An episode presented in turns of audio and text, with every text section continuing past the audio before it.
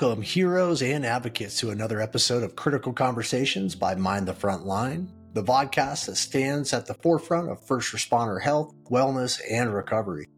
I'm your host, Chris Matana, a former firefighter and flight paramedic and president of Mind the Front Line. And I'm also thrilled to have you join us for today's exploration into some of the crucial facets of first responder well being, especially as it comes to looking for those signs with those suffering amongst us. We have an incredible episode lined up for you today, featuring a special guest who brings unparalleled expertise to the discussion on the warning signs to look for in colleagues who may need assistance with Mackenzie Tiegs of the Raw Thoughts podcast. The Critical Conversation podcast is a dedicated space for police, fire, EMS, allied health workers, dispatchers, air medical, military personnel, and their families. Here we delve into the heart of the matter, tackling essential topics such as mental health strategies, recovery methods, treatment options, the latest research, and professional development opportunities. At Mind the Frontline, we are more than just a community. We are committed to fostering resilience within the entire first responder family. So, whether you're on the front lines or supporting those who are, we invite you to subscribe, engage, and be a part of this vital mission. To learn more, please visit us at www.mindthefrontline.org.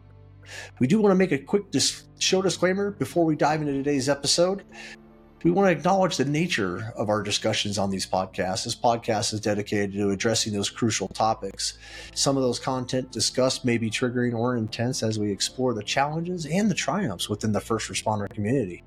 We recognize that these discussions may evoke strong emotions or memories. If someone you know is struggling or needs immediate support, we urge you to reach out to your agency's mental health resources or local peer support group. If it is a time of crisis, you can contact the National Suicide Prevention Lifeline by phone or through text at 988. Please remember you are never alone and help is always available. Thank you so much. Enjoy the show. Hey, first responders, listeners, and Mind the Frontline members, welcome back to the Critical Conversations podcast by Mind the Frontline. Today, I am honored to have a guest speaker with us uh, who's going to be talking about our mission and fostering resilience within the first responder community. Along with that, we're going to be discussing kind of looking at some of the signs and symptoms in our fellow first responders and what we can continue to do to, to observe those, recognize those, and respond to those. Um, I'm absolutely pleasured and, and, honored to have this guest speaker who brings the knowledge and, and the experience to our ongoing mission of fostering resilience within the first responder community. Our Guest today is Mackenzie Tiegs of Raw Thoughts podcast, where she dives into the deep conversation with people to really just understand their life, their experiences. As a former paramedic, she's a real estate agent. Um, she loves to just connect with people and learn their sta- their story. You know what's behind it. Um, along with being the the host of the Raw Thoughts podcast, you know she's known for a compassionate approach to her belief in authenticity the dedication to building a community around her, including her local area. Through her platform, the Raw Thoughts podcast, she creates a safe space for individuals to share their stories, fostering understanding, their connection, their empathy, and really just through the power of storytelling, she gets these genuine connections that inspire healing and just meaningful connections that I feel like, you know, we are so lacking in today's kind of atmosphere. She has a focus on compassion and she really likes to embrace the journey while being extremely raw and authentic. And she's willing to jump onto the podcast today. And we're going to be kind of talking about, like I mentioned, just some of those signs and symptoms we can recognize in our fellow first responders and how we can react to them. So, without further ado, let me go ahead and introduce Mackenzie Tiegs with the Raw Thought podcast. Hey, Chris, thank you so much for uh, having me on today.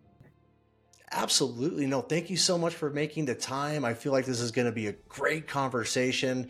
It's been really good to connect with you. I've been following your podcast for a while and following you on social media. It's been really, really good. And, and now just to kind of find that time where we could both kind of sit down and, and just have a raw discussion about some of these things because I know both of us are very, very passionate in our communities and making these connections and, and, and how do we kind of approach some of these things. And I feel like the power of discussion and, and just having a good, thoughtful dialogue is one of those things that help us connect. Yeah, absolutely. It's, you know, the number one thing that I have, I think, lived my life by is being able to connect with people through their stories and really coming to meeting people right where they are and having curiosity, just having questions where, hey, I may not know what you're going through, but enlighten me. Like, tell me what you're going through because it may not be me that I can connect with, it may be somebody else that I've heard their story and then I can connect you two together so that you have a, you know, um, a true connection on what that struggle is. And what we've seen and what I have seen, especially within this podcast, is not only, you know, a community being built, but a community willing to help each other. And I think that is just one of the most amazing things to see and be a part of, and really being, you know, that pioneer in the mental health space, especially within our first responders, having been a first responder, um, you know, having grown up with my parents being in, in uh, the public service realm as well. My dad was a paramedic. My mom was a 911 dispatcher. Um, many people that I call my aunt and uncles, they also are in the first responder realm. So it's just kind of what I know. So you're you got a you got a very long family lineage of just first responders and and different industries of first responders, right? So you mentioned dispatcher, yeah. firefighter. You know, um, what are those? So I mean, with having that diverse family, you know, for me, I you know have some veterans in my family, but I didn't have like you know a public safety family per se to learn from. Um, what were some of those things growing up that you now, when you look back as a now former paramedic yourself, that you really kind of started to identify uh, back in the day with maybe some of these things that we're talking about today, like the warning signs. Did you see some of those in some of your other family members that you're now able to kind of look back and kind of go, ah? Yeah, it's um it's a very dynamic conversation, especially within the family of just, you know, healthy signs, unhealthy signs, um, you know, within all of us and the careers take impact um, but also life happens outside of the career that also can impact um, our mental health as well. So i think for me personally um, it was a way that i could actually really connect with my dad and be able to call him and say hey like this you know incident happened or this is what my thought process was or these are the decisions that i made and he was in the career for um, you know many many years and a supervisor and so i kind of had this like uh, kind of in with him. We didn't work for the same uh, counties. I actually that was one of my rules for myself was that as long as my dad is a paramedic at canyon county paramedics i will not work there.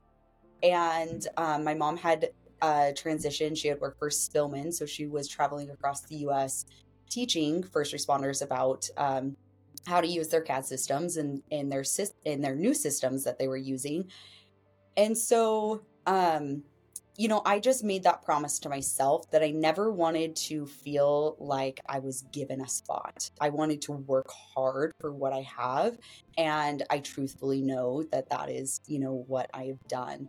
So, you know, growing up, um, I think, first of all, talking about being a first responder's daughter, it was really easy to understand um, holidays and events that your parents aren't going to always be there.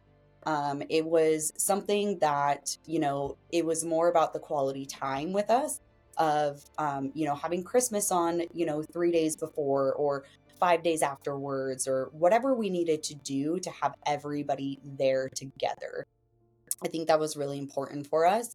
Um, and then, you know, also there were so many times where it just was normal for me to go and see my mom at work. I would go hop in and, you know, listen in on the radios and see what was happening. And I could just sense there was differences. There was differences of when people call in on 911 and it's really not an emergency. I could hear the differences in people what they would ask like you know literally calling 911 asking for a police officer to come over and discipline your child it's like no that's not what police are here for.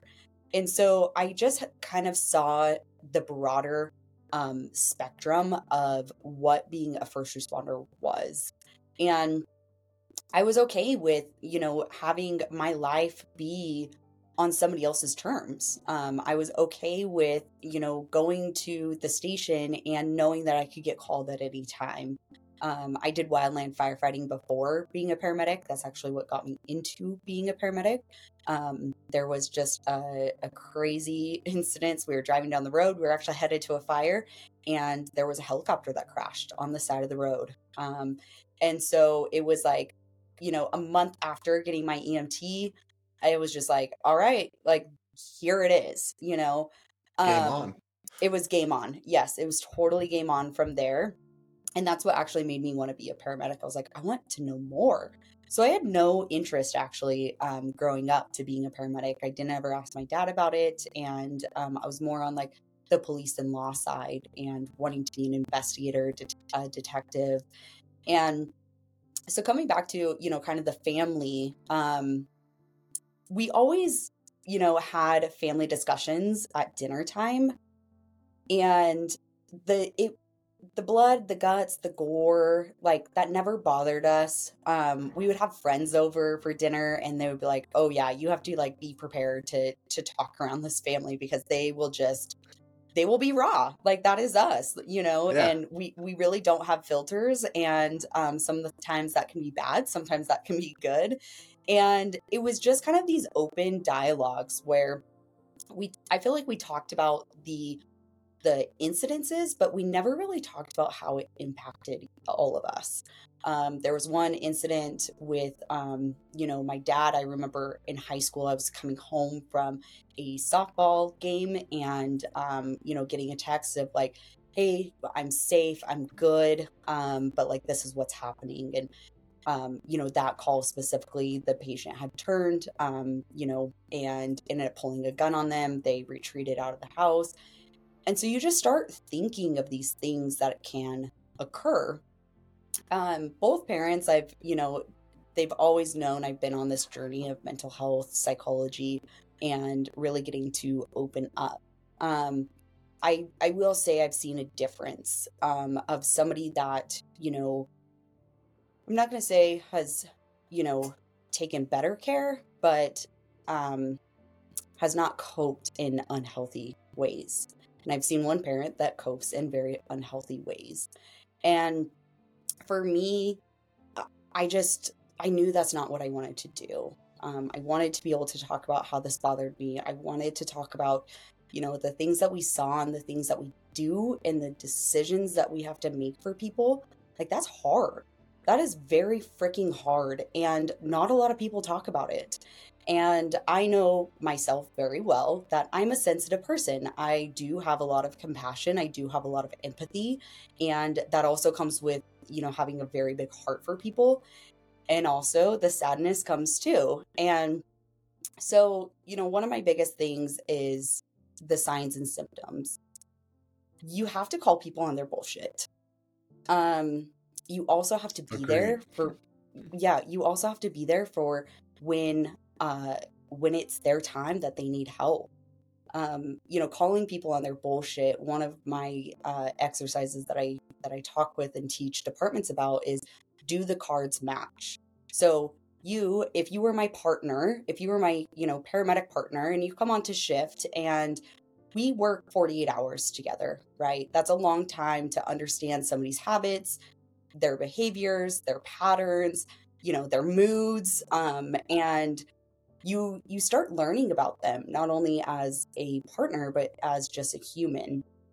And so one of the things is you know if you're coming to shift every single time pretty happy you know you're ready for the day we're doing rig checks like things are good um and then you just start coming to shift and you're not talking as much you're a lot more down your mood is down like anything i say is you know you challenge me i'm going to say something you know and and i think as first responders we get really afraid of that because we we don't want to be rude and say like what the fuck is going on with you? Like you are not acting yourself. We don't want to be rude by any means right? But we also want to check in you know? Yeah. these are and i i love what you put there because you know my crew, especially when I became a flight paramedic, you know, my fire crew when I was a firefighter, they were very close to me. You know, we would get together after shift, get the families, we would do dinners, we would hang out. You know, very, very close knit family. Like you really get to understand who these guys are, their emotional, you know, ups and downs when they're off, when they're angry, you know.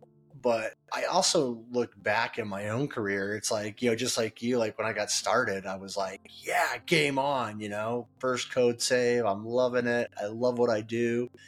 And you know, now that I look back on my career, you know, of almost 20 years in EMS specifically, um, I could kind of see like, oh, okay, by, you know, about 2008, 2009, I was definitely starting to start seeing my bag get heavier. You know, that's kind of when I say, but it just kind of progresses and it just mm-hmm. kind of sucks the life out of you. But everything you just mentioned, like that was me. I, I was the asshole. I was the guy that would just you know come off and, and fly off of a handle i was very you know reactive um, mm-hmm. i was very alcoholic is another thing um, yeah. but yeah you see these changes in these individuals and and i feel like a lot of people just don't know how to have that conversation right like they're like mm-hmm. dude you're you're off you're totally messed up you know but do i just let it go do I just right. go like, "Hey, how's things at home?" You know, because we've all asked those little kind of dodgy questions, but I like your kind of mentality of I'm going to come straight at you like no frills, no bullshit, like dude, you're a fucking asshole. Like what's going on? Mm-hmm. Like wow, you're different. What can I do to help? Yeah. And I think it's exactly what you said, right? We have to go straight to the incident. We have to go straight through, you know, or to that person and say like yo, like uh, you're not going to tell me that you're fine because what you normally right? And and coming back to do the cards match you normally come into shift and these are kind of your your normal behaviors. You're not acting like that. Now these cards don't match. So what's occurring? You're going to tell me because it's very very common you're going to tell me no everything's fine no everything's fine. I'm okay.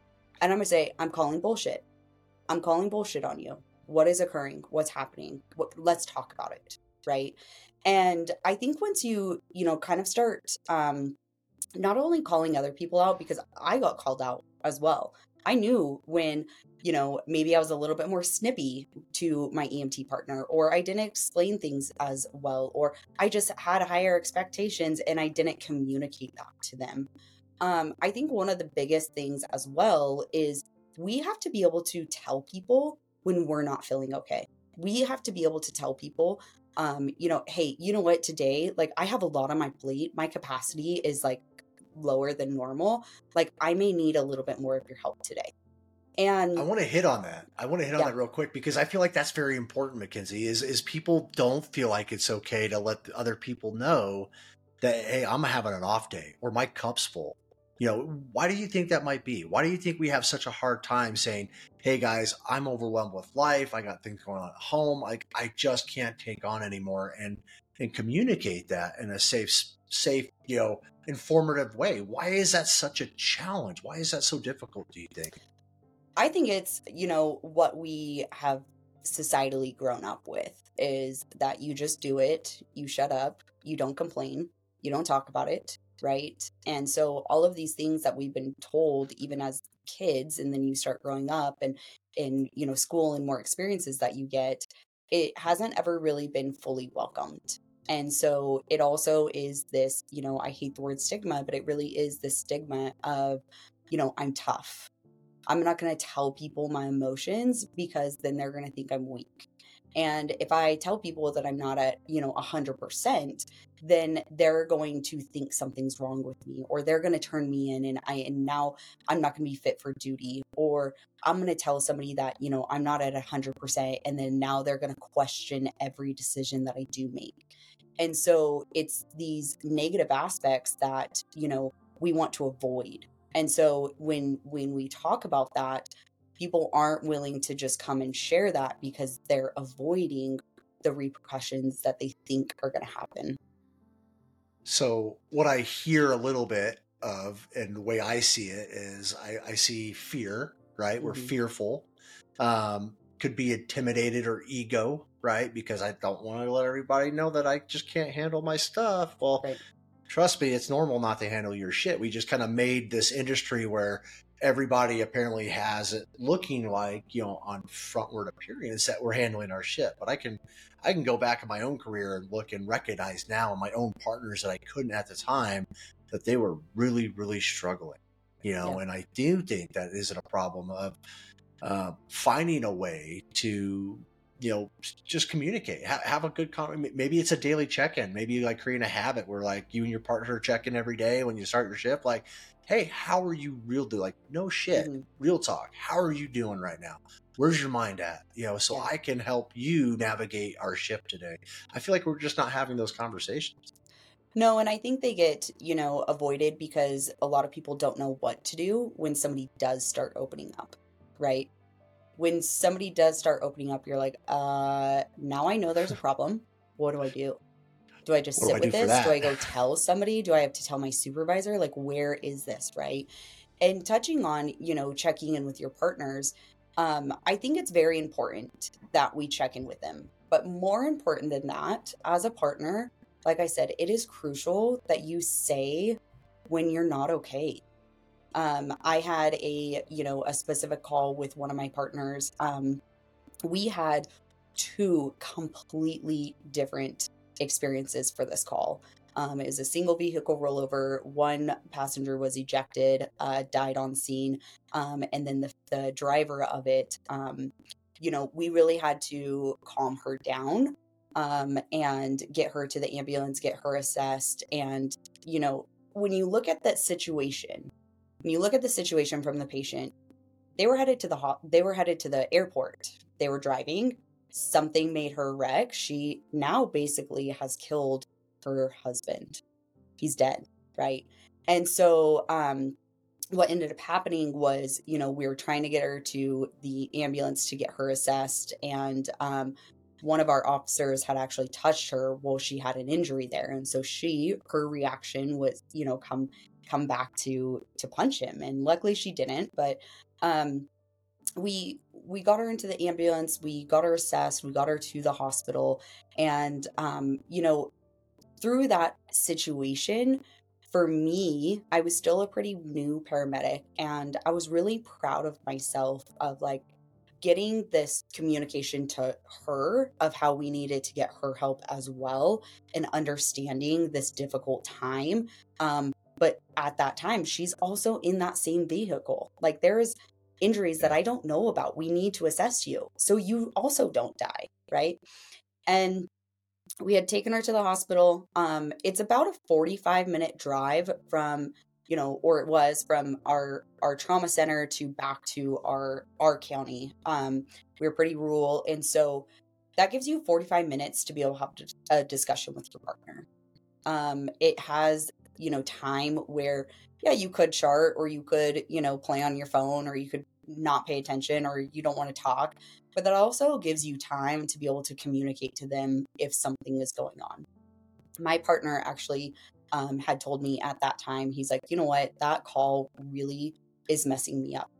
And i was like really? Like that seemed you know in in our world i'm going to say it, it, was pretty routine. Like we didn't have mm-hmm. to do any interventions on her.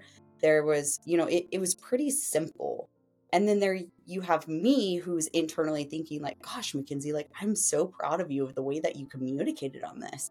So here i'm having yeah. a good experience and my partner's having a bad experience and we were at the same call. Well what was occurring was that you know he had seen so many of these situations. There was family stuff going on. There was other things other factors that were intruding on this and and just was not sitting well with him and so for him he said you know what? Like i know you're about mental health. Like i i'm gonna have to get help you know? So he not only informed me on that um we you know he was able to get some help and i'm i'm very proud he's still in this career. And the the amazing thing of that was i then got to be able to check in on him.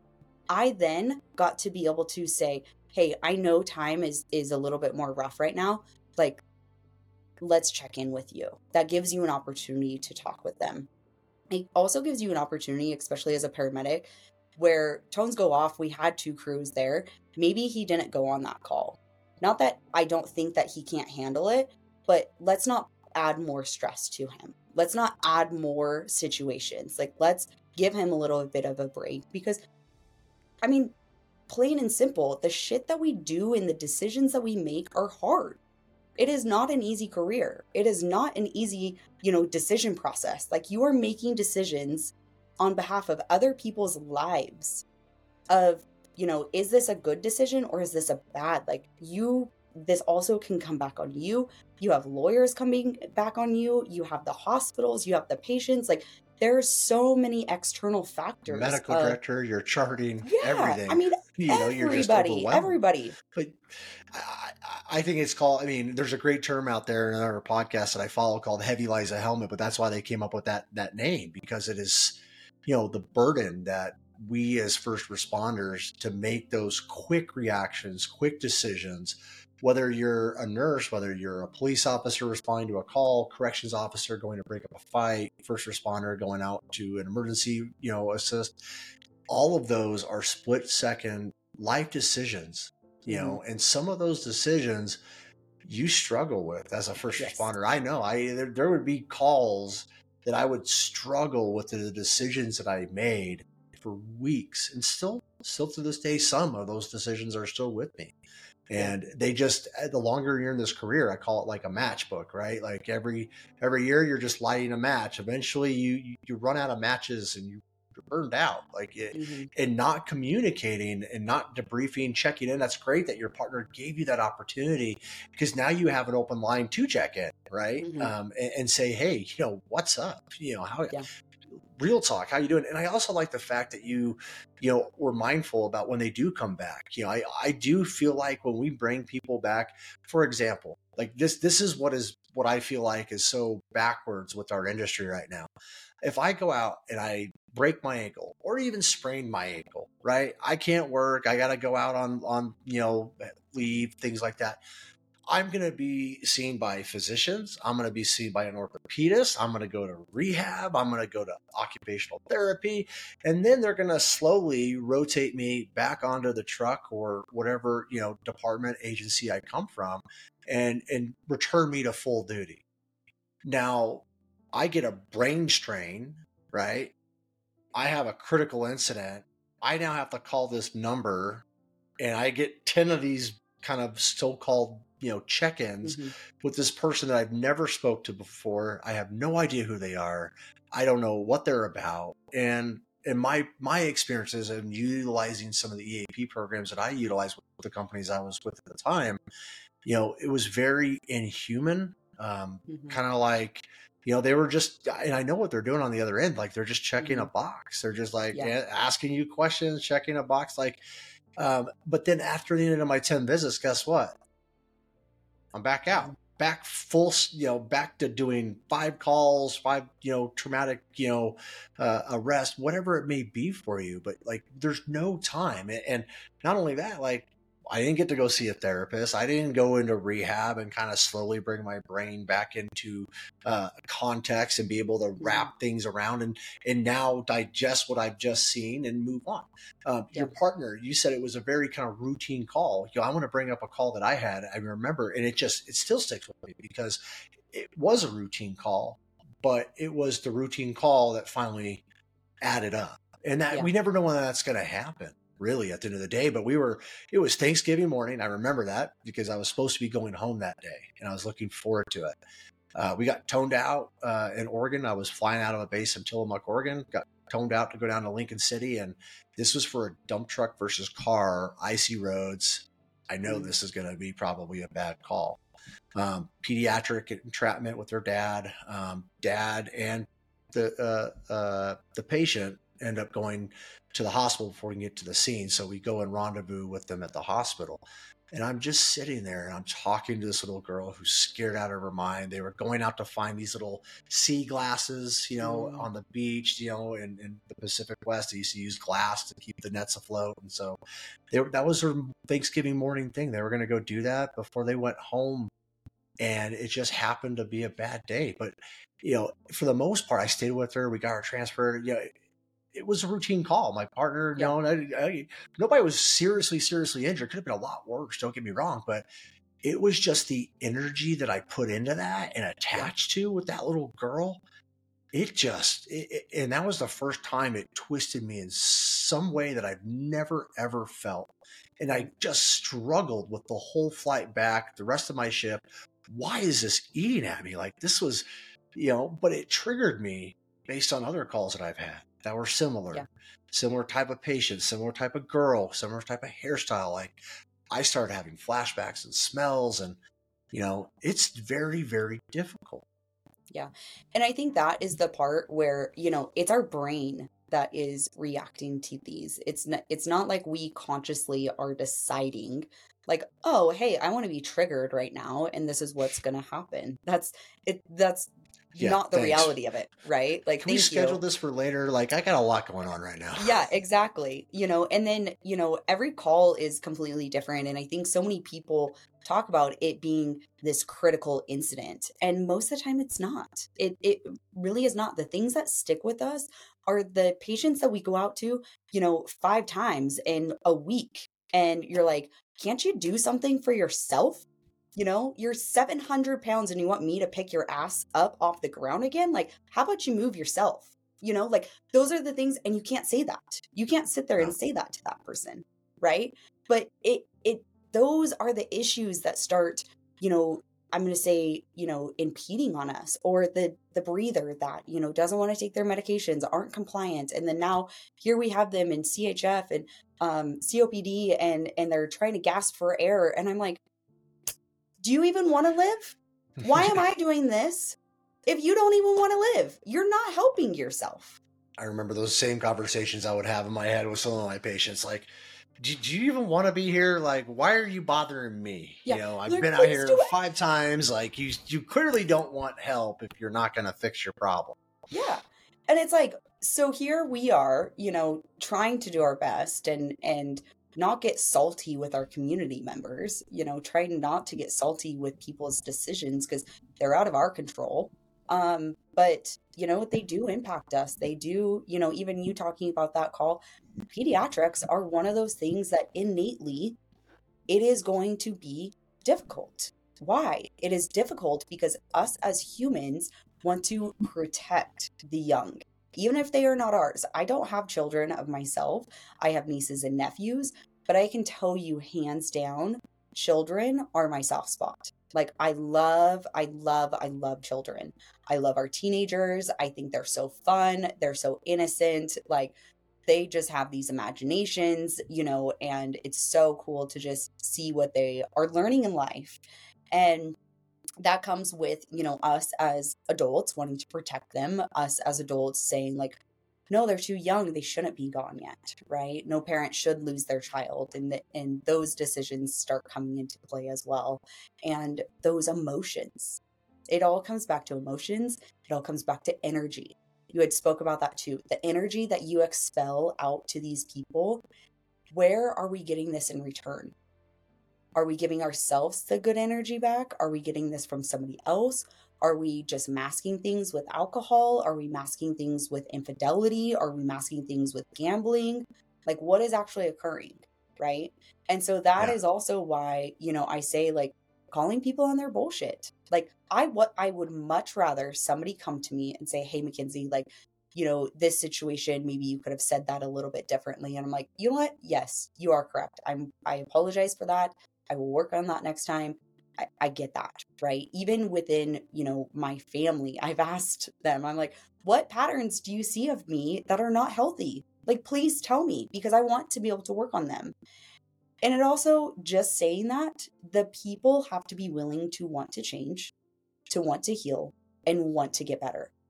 It's just like those patients, you know, that call us for the 20th time. And it's like, well, you need to do something yourself.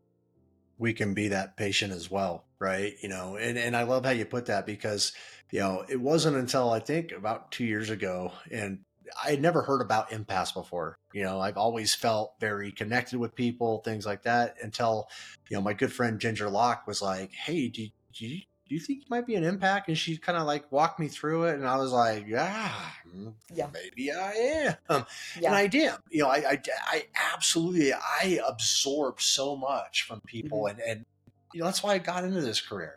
I Mhm. want to genuinely from the bottom of my everything of my being help them through whatever it is that they're going through. I don't care if they lock their keys in their car, they stub Right. their toe, you know, that's what I got into this. And by not refilling my own cup through self-care, bad habits, you know, alcoholism, you know, anger, all sorts of things, you know, uh, I wasn't able to refill my own cup, you know, and while you're over here being this, this jovial guy that everybody doesn't like anymore because you're an asshole, um, you start getting more and more isolated, right? And you get more and more alone, which puts you more and more in your head.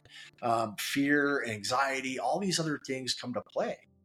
It wasn't until I actually started going through, you know, sobriety that I went to AA and started getting just tools I'd never had before. My parents didn't get them. I didn't learn them. I didn't know. I- Oh, oh, this is how you deal with this. Oh, okay. It was just funny. It blows my mind because we don't teach that in EMS. We don't teach that with first responders. Like, hey, here are some tools on how you should react versus how you probably shouldn't. You know, Mhm. we don't educate people, I think, well enough, you know, beforehand, before it becomes a problem, to really kind of give them the tools to to help them save themselves or continue that self care or self arrest themselves. You know, we just we're not there yet. I don't think. I think we're we're Right. trying to be, um, but at the end of the day, I see a lot of those kind of continue to play in with. Yeah, it's a struggle because now that I have these tools, I can go back and use them in my daily life, and things have gotten er- easier and Mhm. easier and easier. But when I was in my fog, you know, especially leading up to my my last suicide attempt in 2021, I- I didn't think I was an asshole. I didn't think I had a drinking problem. I it wasn't me. I'm the victim. Why isn't anybody calling me? Why doesn't anybody love me? You know, these are all things that I think play in someone's head when you're really feeling like you're in that pit of despair. There was no thought of, okay, if I do this, I'll be able to do this, and then I should be able to get myself out. Right? Mhm. Like I didn't have those tools built in. And I see a lot of first responders similar to myself that also I look at them, I go, they probably just don't have the tools. That's Right. it. They just probably don't know. And it's just Yeah. like I when I was teaching critical care medicine, you don't know what you don't know, you know, Mhm. until you learn it from somebody else. Yeah, So I- having dialogue in these conversations are important. And I think it's so important, you know, that life is a lesson and we have to be open to learning those lessons. And, you know, sometimes those lessons can be learned through other people's stories. And that's what I absolutely love about, you know, Raw Thoughts podcast is is I'm giving people the storylines of what occurred. It's not just, hey, this are these are the tools that I use or this is what it works, you know. It's like, no, this is where my life was when I use these tools, this is now where my life is. Giving people that perspective of, you know, hey, I I need to kind of wake up myself. I need to be doing things differently. I need to be taking care of my own self differently. And, you know, it's so true. Mel Robbins talks about it, right? Nobody's coming to save us. Like nobody's coming to save us. It is us. I, I tell people that be- all the time. If you think someone's going to come in and, and swoop and say, "Oh, you're the victim and I'm here to save you," well, that that shining knight or that princess, that fairy tale, that that shit ain't happening. I'll tell you Right. now. Like I, I spent ten years, ten days committed in a mental health institution, a behavioral health hospital. Nobody came to save me. I can honestly tell you, nobody was coming to save me. The only thing that got me through was resilience and Mhm. Just hoping I could get out and see my kids and then figure out the next freaking steps from there because yeah, I felt very alone and abandoned in there. And so I think it's important that people do understand that, you know, it's a false sense of security because I had it. I had that false sense. Hey, if stuff ever gets so bad that I got to get committed or checked into a mental health behavioral hospital, I'm going to get saved. I'm going to be great. That was not the experience I had. And I would hope that other people are not holding on to that same kind of fairy tale that I did. Yeah. Yeah. And i you know i want to touch on you know being an empath as well and you know these Yeah. energies and you know just speaking energies people are like oh that is so woo woo like that is so like hippy dippity you know like that's not what we do here and i'm gonna also call bullshit on that because that's exactly what we do when we get on scenes right like what is the energy on the scene? You can feel that. You can you can feel tension within people. You can feel love within people. Like that is energy that is getting moved between all of us. And um you know when those scenes get heightened and then you de-escalate them like that that's all energy right? So i actually 2 years ago um you know, kind of took a, a step and went to an energy healer. And I was like, I don't know what this is going to be. I have no idea. And um, I'm so happy that I did it. I, I actually just got a reading done um, last week. And she was like, out of the two years that I've seen you, like, this is the healthiest I've ever seen you and and I was like, cool, the work's working, right? Like the tools that I'm doing are working. And you know, I say that because us empaths, which are a lot of first responders, we just care for people. We care for people so strongly. And mm-hmm. that also can mean that we hold on to their energies. And as exercise is wonderful, I just talked uh, with TJ Webb on my podcast about that. About you know, physical movement is necessarily necessary to get emotions moved, but sometimes that's just not enough, and you need to have another tool.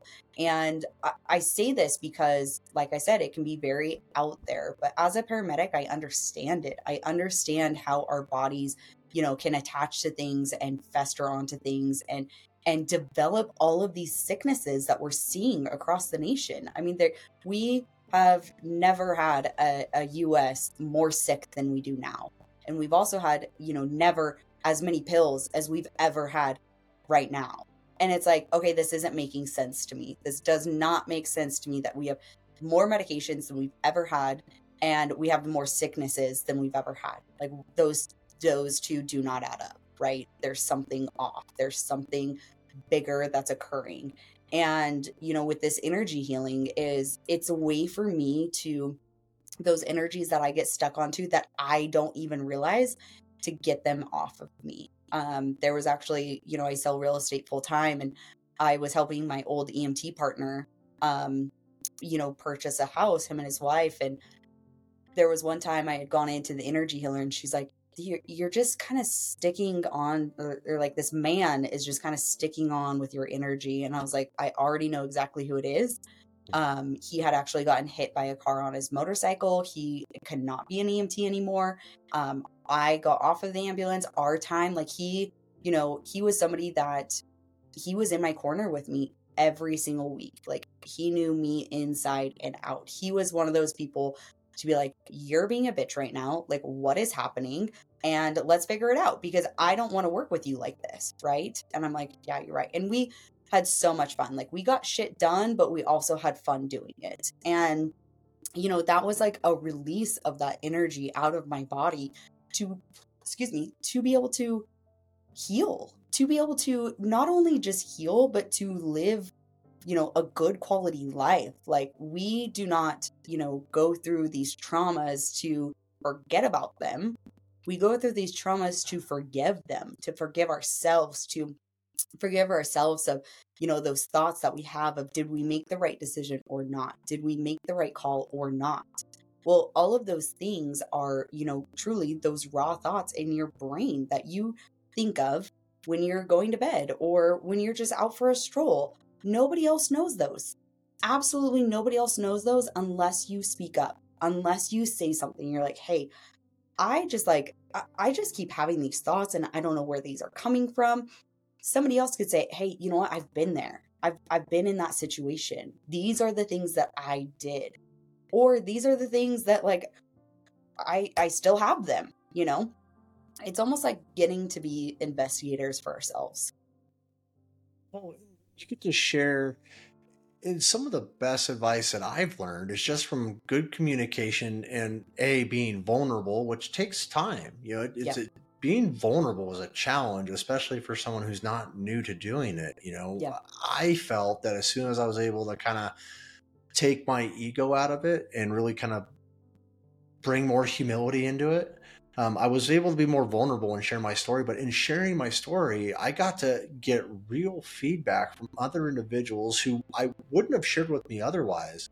but they would tell me like hey well have you considered this or have you done that like have you looked into this you know then i start getting feedback which is great because maybe i don't have the tools to make the next step by being vulnerable though and just having a you know a, a good conversation mm-hmm. i was able to walk away with some more tools to try you know yeah. and not only that i've now let those people around me know that like i'm not okay and i'm you know so you're really starting to kind of slowly chip away at the stigma and all the other stuff that goes and surrounds mental health because one of it is stigma yeah but we are our own worst enemies mm-hmm. sometimes mm-hmm. you know we don't ask for help we don't communicate we shut down and i know why like trust me i've been that person you know mm-hmm. leading right up to my suicide i, I had completely shut down mm-hmm. and now it's it's one of those things that those around me when they see me become silent they're like okay either chris is working really hard or he's not okay and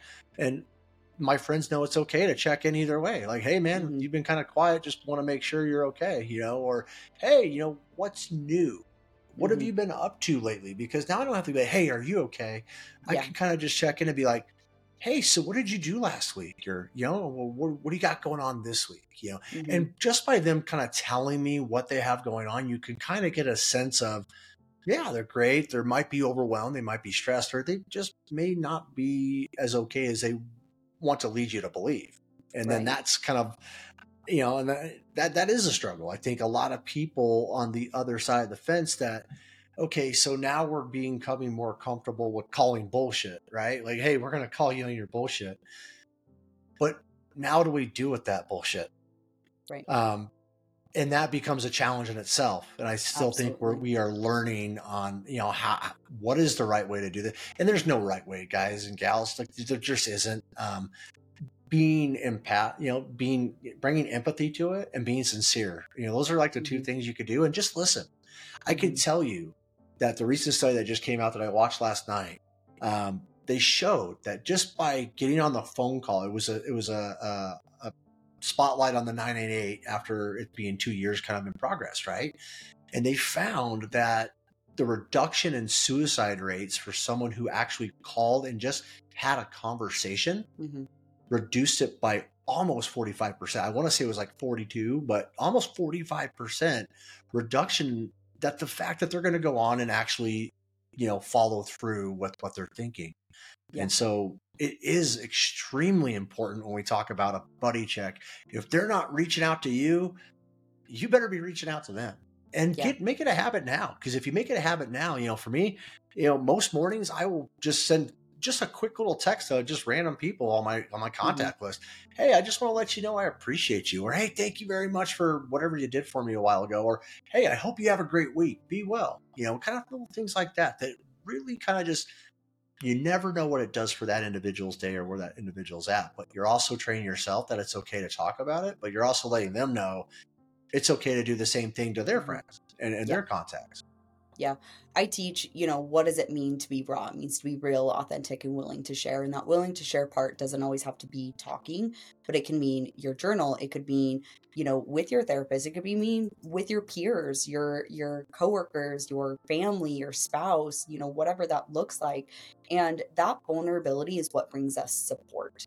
That vulnerability is what brings us connections brings us you know connections to hope it gets us connections to you know, love and feeling that. And, you know, like I said, I totally believe in reaching out to people.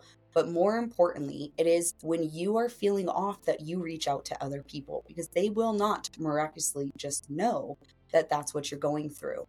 And, you know, I love that part too, where you talked about just messaging people. And tell them you love them. Tell them you appreciate what they do. Like we do not say that enough to people. Like, i say i love you to everyone almost and they're like yeah. you know it's weird because if it's the first time that they've had a conversation with me and i say it you know and it was a good conversation i'm like hey, hey i'll talk to you later man. I love you you know they're like yeah. Okay you know but then the next time it's like yeah man i love you too bro you know it's just it becomes a thing because we don't put enough love and kindness and energy back in and this is one way we can do that just like you were talking mm-hmm. about like how are we refilling our cup how, you know who's giving us the positive energy well sometimes you got to go out and seek it and it's okay yeah. but you gotta you gotta initiate that first step Yeah, absolutely. And that love part too, you know, um, it's it's so easy to be able to find these situations that we can, you know, show this love and we can receive this love.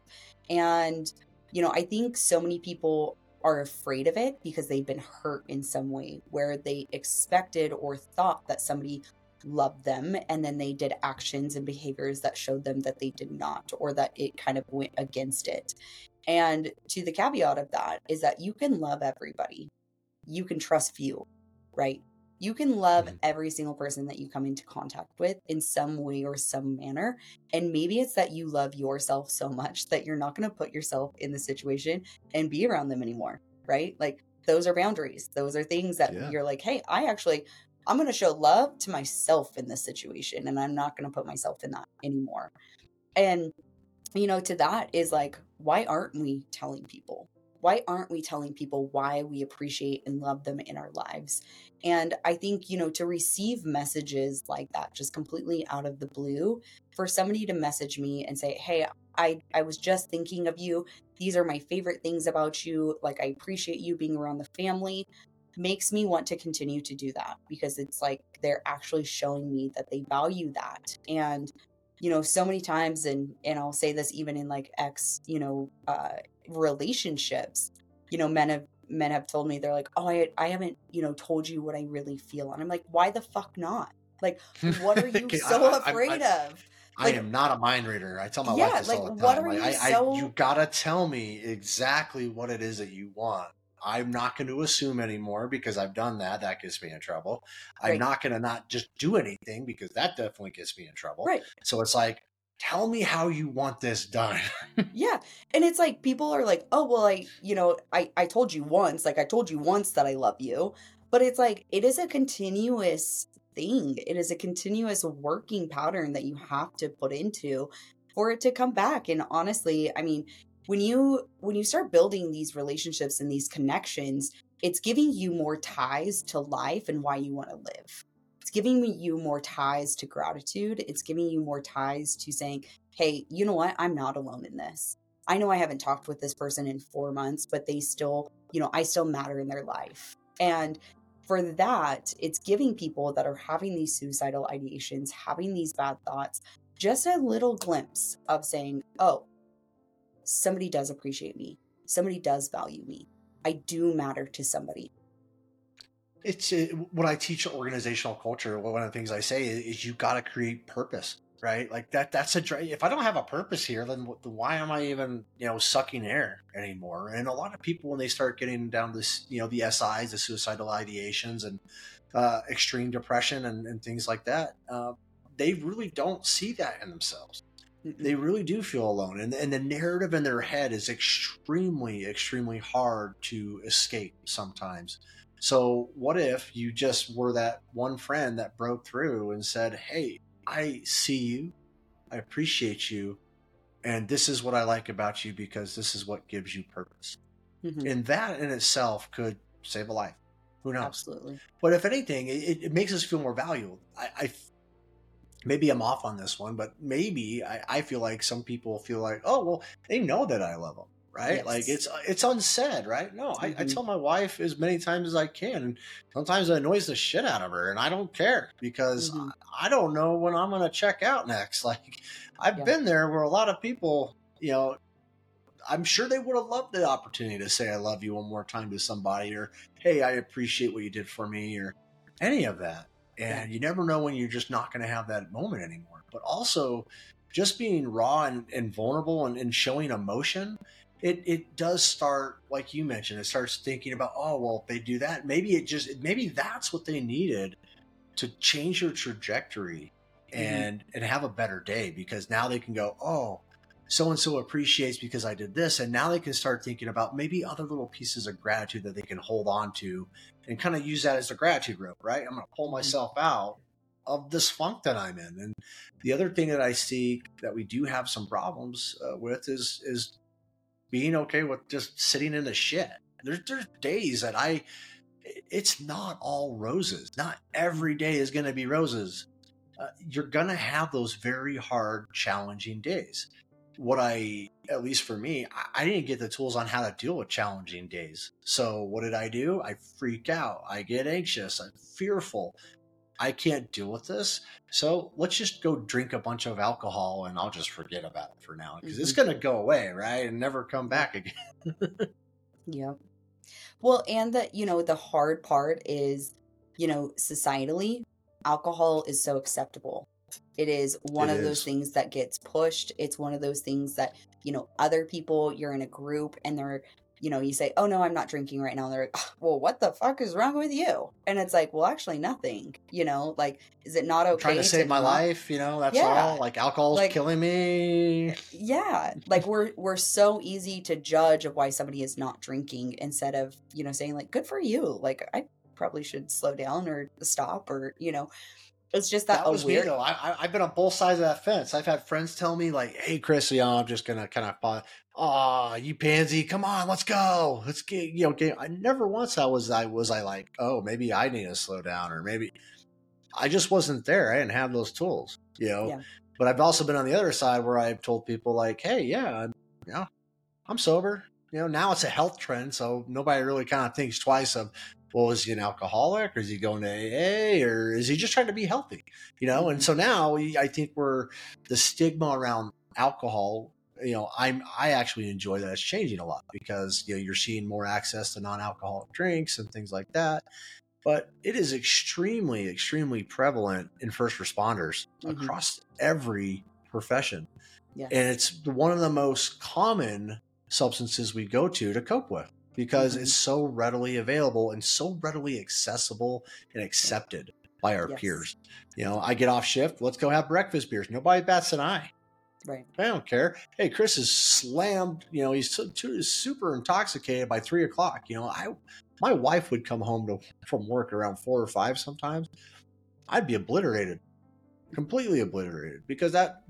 What did you do today? Oh, I got up and worked, and then I killed a thirty pack. You know, good for me. Yeah. You know, I'm I'm totally fine. I'm, I Yeah. got my stuff. I'm good. Don't tell me that I drink too much. Yeah.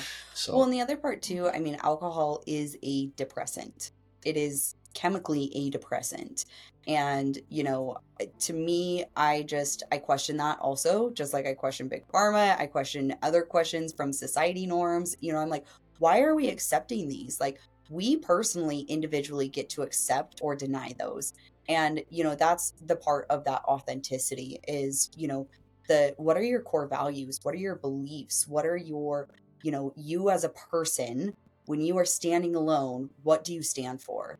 And you know it's so important to to know those. And i think for you especially for people you know yeah it's this health trend but ask me about it. Like if you're if if you're questioning why i'm not drinking ask me about it. I'll tell you like that's that willing to share part right i'm Mhm. sure if somebody was to ask you and say hey like why aren't you drinking you're going to tell them and those stories at that moment is where it may click for somebody. It may not click right at that second. It may not Yeah. be a month, but they're going to remember that and they're going to say, oh, yeah, hey, Chris actually stopped drinking because he was an alcoholic and these were his behaviors.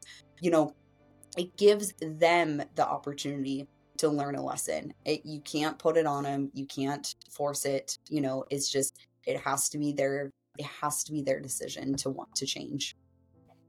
It very much does. You know, I had to come to that decision that I wanted to live. You know, I had to come to the decision that, man, I never, never would have seen myself to where I ended up. You know, and I'm not saying it was a bad thing because it really did change the trajectory of my Mhm. life and I'm alive. You know, I'm very, very thankful to be here and have this conversation with you, Mackenzie. Yeah. Absolutely. But it was very very easily could have been the other way and and by not talking about my feelings and that's that is the one f word we don't talk about we talk about all the other fucking f words except for feelings in our professions Mhm. why it's okay to feel people it's okay to be human you could still be big machismo man in the fire truck or you know on the helicopter or behind the badge in your cruiser the patrol car or the physician in the er you could still have a little bit of that ego but you really do need to really check yourself before you wreck Mhm. yourself i guess is would be a good way to say it Absolutely.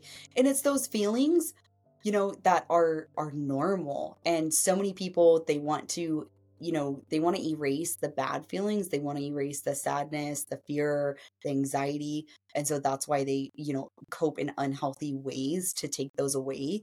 But you know when you take those away you're also taking away the happiness the excitement the joy. You're also taking away the positive aspects too. And so you know for people that are listening just just take an, an inventory of your feelings during the day. You know we are not meant to just have this happy life happy day like life is a struggle and that's what it's supposed to be and it's how we ever overcome those struggles to you know persevere and and build that resilience. Like that is the resilience right? And so just taking inventory throughout the day of like what am i feeling? Like when i leave this podcast i'm to reflect on it and say wow i feel really proud of myself. You know i've seen myself growing in the way that i'm communicating that i'm talking my presence on podcast you know all of these things are feelings they are the feelings of you and you know they they need time to be processed and you know, one of the biggest things is our society is just a hustle and bustle atmosphere. It is let's go, let's go, let's go. You know, there's no time for breaks, there's no time for this, like just keep pushing through. And that's what we're told. And that's what people do. And the unfortunate part is that it's really in those pauses, in the resting and the recovery that you are able to truly feel what is going on and to um, you know, truly like like go to it and and help fix it and to assess it and look at it and say how is this playing into my life how are these feelings playing into my life?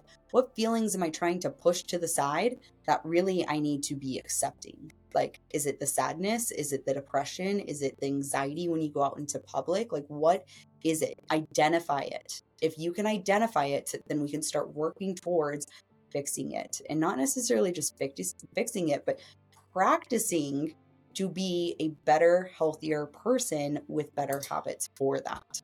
And bringing that up, I mean, it just it takes work. You know, for mm-hmm. those of you who are listening, you know, those moments, and and that is a little bit of the problem, at least with first responders. You know, we are in a hustle bustle, you know, atmosphere. It's go go go, overtime, overtime, overtime, burnout, burnout, burnout and so we don't create those opportunities for ourselves to check in with ourselves to decompress to really just understand you know i was having a conversation with dr tania glenn last week and you know I talked about, you know, some of the shifts I would work were six days straight where it's just back to back calls. You're, you're either running calls, charting, sleeping, eating, or going to the restroom. Like that's, mm-hmm. that's what you're doing for six days. And then you get done with six days and you got like 25, 26 calls that maybe you're trying to unpack all at once and you it's just it just it's a mind it's a mind screw for you guys and so having little moments during your shift you know hey before you actually go and take the next call as soon as you get done restocking it's like i'm going to go take three minutes i'm going to go sit over here on this bench and i'm just going to listen to the birds mm-hmm. or watch the snowfall whatever that might be and really kind of mm-hmm. just check in with yourself and get those tools this has been such a great eye-opening discussion mackenzie. I really do appreciate it. Yeah. Any kind of you know thoughts out of you know the, the good conversation that we had that you want to what's like the one thought you would like to leave our listeners with as we kind of wrap up the show today? You know i think the biggest thing that i want to leave with our listeners today is the fact that it's your duty to speak up it's your duty to speak up about your feelings. It's your duty to speak up on how you're feeling. Um, don't wait for that person to reach out to you. It may not be in enough time. Um, so the self duty to being able to be raw, to be real, authentic, and willing to share starts with us. And um, you know, I really do think that that is the strategy to decreasing these suicide numbers. I'm with you. That's why I like to have these conversations. Everyone that is either listened or came to a talk, whether it be me or anybody else sharing something on mental health, being vulnerable, sharing their emotions, is always very well received. You know, it's just we're not doing enough of it. And once again, nobody's going to come save you. You right. have to decide, just like that patient that we continually run on, that's our, our, our repeat offender. Hey, if you don't take your Lasix, there's not much I'm going to be able to do in the long run. Right. You know, if you're a diabetic, if you don't, you know, take your shot, your insulin, like there's not going to be much I can do unless right. you want to do that. Yeah. So I would encourage and challenge each of you guys listening or viewing today's podcast and episode to, you know, be that instrument of change. Choose to be the difference. Choose to stand up and check in with others. You are not the victim. You're a part of a, you know, a growing problem. And mm-hmm. we could either choose to be a part of that problem and, and fan it on its growth, or we can really work to kind of change it and change the trajectory of it and really kind of make a better space for yourself that's long term you know i 23 years in public safety it would be nice to say i got another 10 or 15 years left but i don't know with the way my mm-hmm. my my brain is right now you know and i got to be yeah. very very mindful of that so for those of you guys that are listening you know i uh, i hope that you take what mackenzie said to heart you know i think it's extremely important take ownership of yourself recognize when you're having an off day and just do the one easy step just say, hey, I'm having an off day. Mm-hmm. You know, Absolutely. start small. You don't have to go big. You don't have to give them a whole story or narrative. Just tell them one little thing. Hey, I'm off. You know, I, I need some help. You know, and that's all you need to do. You know, let the system, let the, let those around you, you uh, that are holding you up, you know, take it from there. So yeah. All right. Absolutely. Anything I, else?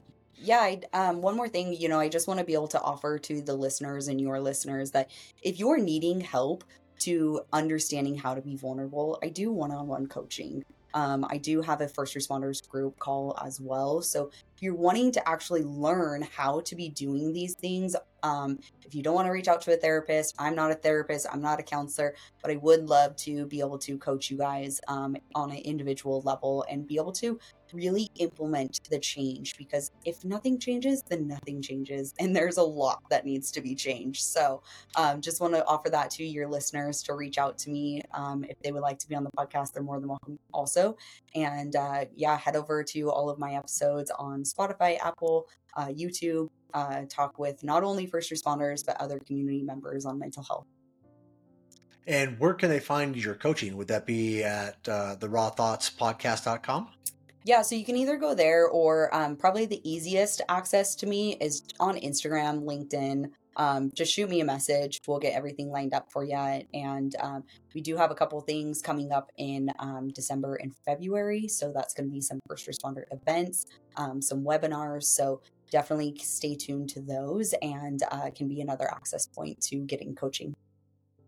Well, I love it. Thank you so much for sharing yeah. those resources with our listeners and our viewers. And, you know, like you heard from Mackenzie, go check her out. Check out her podcast because, you know, these raw conversations, you'd be amazed at what you get out of them. So, as we wrap Absolutely. up another enlightening episode of the Critical Conversations by Mind the Frontline, we just want to extend a heartfelt gratitude to Mackenzie.